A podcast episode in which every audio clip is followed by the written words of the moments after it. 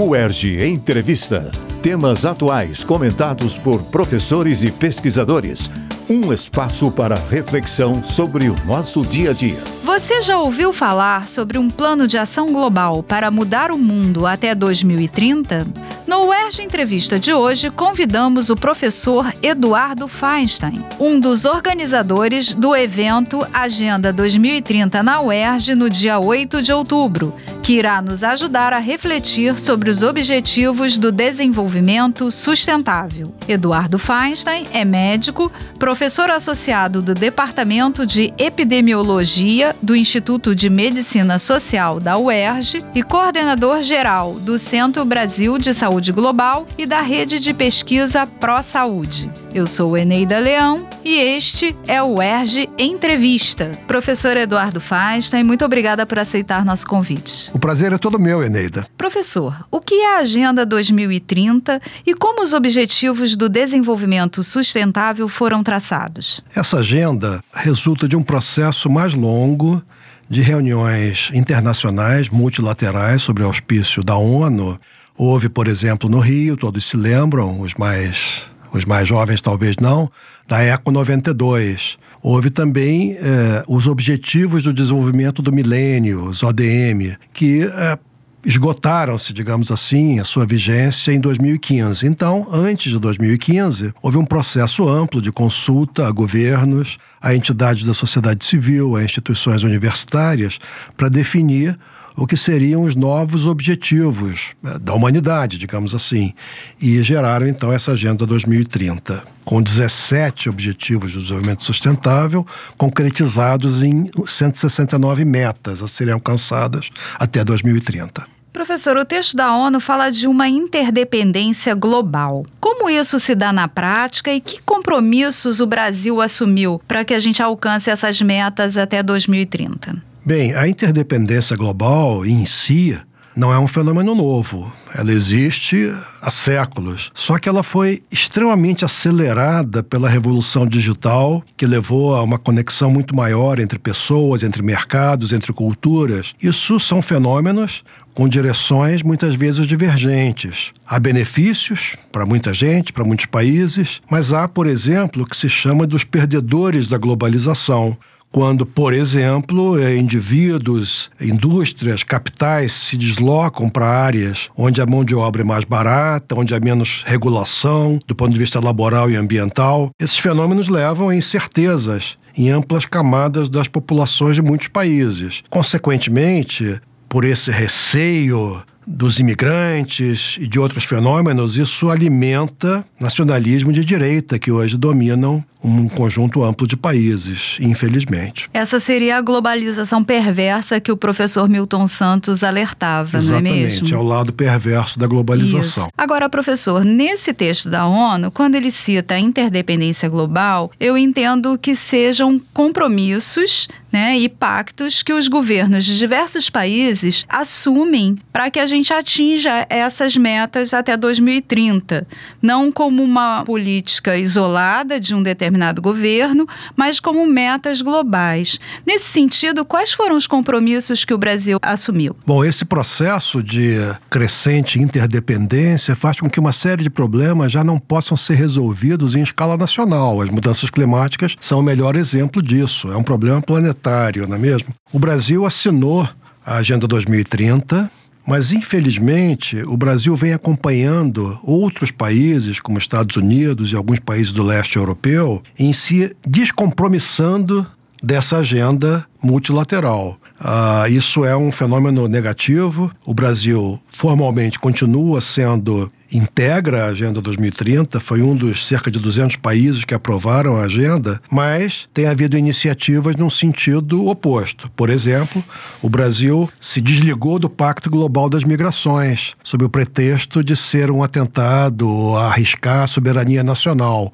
quando na verdade a questão de uma migração segura, regulada e protegida, ela é parte da Agenda 2030 e, pelo contrário, ela assegura, não, não impõe nenhum tipo de leis aos países, mas, infelizmente, o Brasil é, se retirou do Pacto Global de Migrações. Professor, a Agenda 2030 reconhece a erradicação da pobreza como o maior desafio global e como um dos requisitos para o desenvolvimento sustentável. Por outro lado, a ONU prevê que a população mundial deva chegar a quase 10 bilhões de pessoas em 2050. Como equacionar os recursos para dar conta desse crescimento populacional de forma sustentável?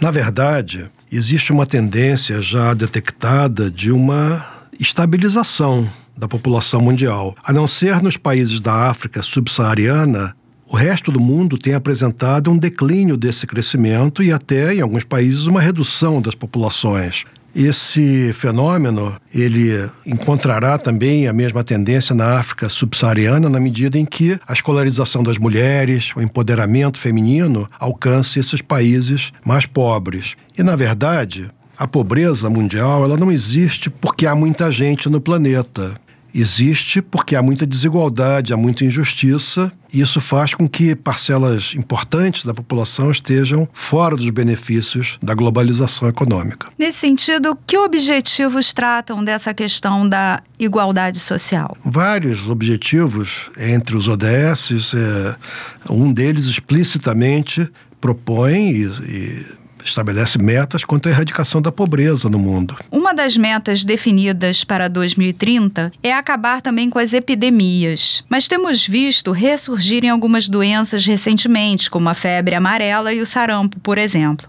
A que o senhor atribui a volta dessas doenças? Qual o maior desafio na área de saúde? Existem fenômenos que são comuns a essa emergência ou reemergência de doenças infecciosas epidêmicas. Um elemento comum é o fato da globalização econômica tá, está sendo acompanhada de uma crescente mobilidade humana. As pessoas viajam muito mais, migram muito mais. Isso leva a mais contato entre pessoas doentes e pessoas não doentes, favorecendo a eclosão de epidemias. Mas existem fenômenos específicos. No caso da febre amarela, você tem o maior contato de humanos com os ciclos silvestres das doenças, tendo em vista o desmatamento, a expansão de fronteiras agrícolas em direção a áreas onde havia circulação silvestre de determinados vírus. Na medida em que as populações humanas entram em contato com esses ecossistemas, é o caso da febre amarela, os vetores passam a circular também na população humana. No caso do sarampo, é um outro fenômeno. Como parte dos chamados fake news se disseminou a partir de um estudo fabricado que a vacinação, um tipo específico de vacina, a vacina tríplice viral, estava associada ao caso de autismo. Isso foi uma farsa, foi posteriormente foi retirado do periódico, mas isso, digamos, viralizou nas populações, levando ao que se chama de uma hesitação de camadas da população em relação a se vacinar. Existem movimentos. Em relação existem, a qualquer doença. Em relação a qualquer doença. Então você tem fenômeno de ter bolsões de pessoas não imunizadas na população e se aparece então alguém doente, se ocorrem então é, epidemias naquelas populações. Além das epidemias, a Agenda 2030 fala também em ações para reduzir a incidência de doenças cardiovasculares e mesmo outras doenças crônicas. Que ações são essas, professor? Nós temos uma tendência, havia uma tendência histórica de redução por exemplo, das doenças cardiovasculares. Esse decréscimo em muitos países, no Brasil inclusive, foi associado ao controle do tabagismo, algum controle da hipertensão arterial, que são fatores de risco para as doenças cardiovasculares. Acontece que estamos vivendo um aumento explosivo de uma pandemia de obesidade no mundo e no Brasil também. A obesidade é um fator de risco tanto para o diabetes como para as doenças cardiovasculares. Veja, é um bom exemplo de como os problemas não conseguem mais ser tratados em nível exclusivamente nacional e local, porque as mudanças nas dietas das pessoas, elas se relacionam com estratégias de marketing pesados da indústria alimentícia. Então, a, o ultraprocessamento dos alimentos, por exemplo, é um dos fatores associados à obesidade, e o Brasil foi pioneiro no reconhecimento desse, desse fator. Ele é, de certa forma, imposto comercialmente pelas grandes transnacionais da alimentação. Isso só se consegue controlar via acordos que transcendem fronteiras nacionais, apesar de cada país poder estabelecer limites e regras em relação à propaganda de alimentos, por exemplo, evitando que as crianças sejam expostas a esse tipo de produto alimentar. E o Brasil, de fato, é, tem iniciativas positivas em relação a isso. A merenda escolar, por exemplo, ela durante muitos anos ela foi focada na agricultura familiar, as cantinas passaram a ser desestimuladas a oferecer alimentos e guloseimas ultraprocessados, mas existe uma estratégia multinacional, transnacional, que, de certa forma, prejudica esses esforços nacionais. Por isso é que se fala na necessidade de um tratado de saúde global que, mesmo que não seja vinculante, estabeleça metas para redução dessas exposições danosas. E a Agenda 2030 trata também disso. A questão da comida de verdade, né? Que Isso, tanto se fala. Exatamente. Segundo dados do INPE, Instituto Nacional de Pesquisas Espaciais, embora o Brasil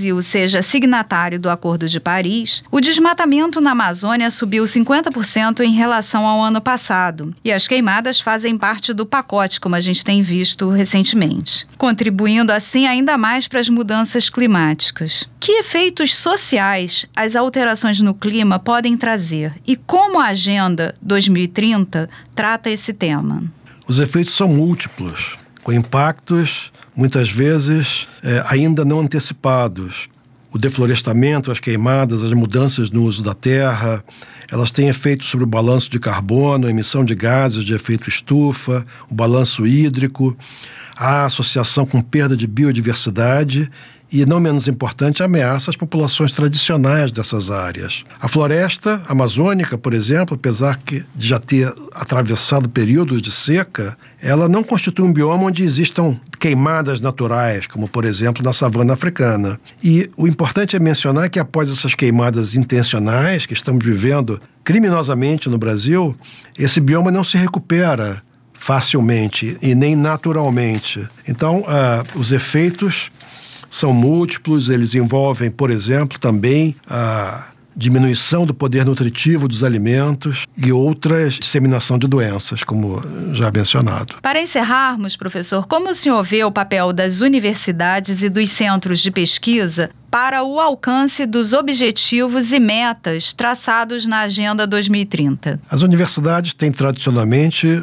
papel de divulgar conhecimento e de produzir conhecimento, de forma que nós é, temos que divulgar essa agenda e temos que divulgar as melhores práticas, sem reinventar a roda em muitos campos, que já deram certo em muitas sociedades. E a produção do conhecimento deve se dirigir cada vez mais em áreas de fronteira, disciplinares. É cada vez mais reconhecido que soluções que apontem para o futuro estão na pesquisa e no conhecimento que juntem as evidências de várias disciplinas. E isso é um caminho que a, universidade tem que fazer. Obrigada, professor. No UERJ Entrevista de hoje, conversamos com o professor Eduardo Feinstein sobre a Agenda 2030 e os Objetivos do Desenvolvimento Sustentável. Envie suas sugestões de pauta para radioerge.gmail.com e acompanhe a nossa rádio no Facebook e no YouTube. UERJ Entrevista. Equipe técnica: Daniel Barros, Gledson Augustos e Eduardo Sobral. Locução: Alfredo Fará. Produção: Rádio UERJ. Realização: Centro de Tecnologia Educacional. CTE SR3.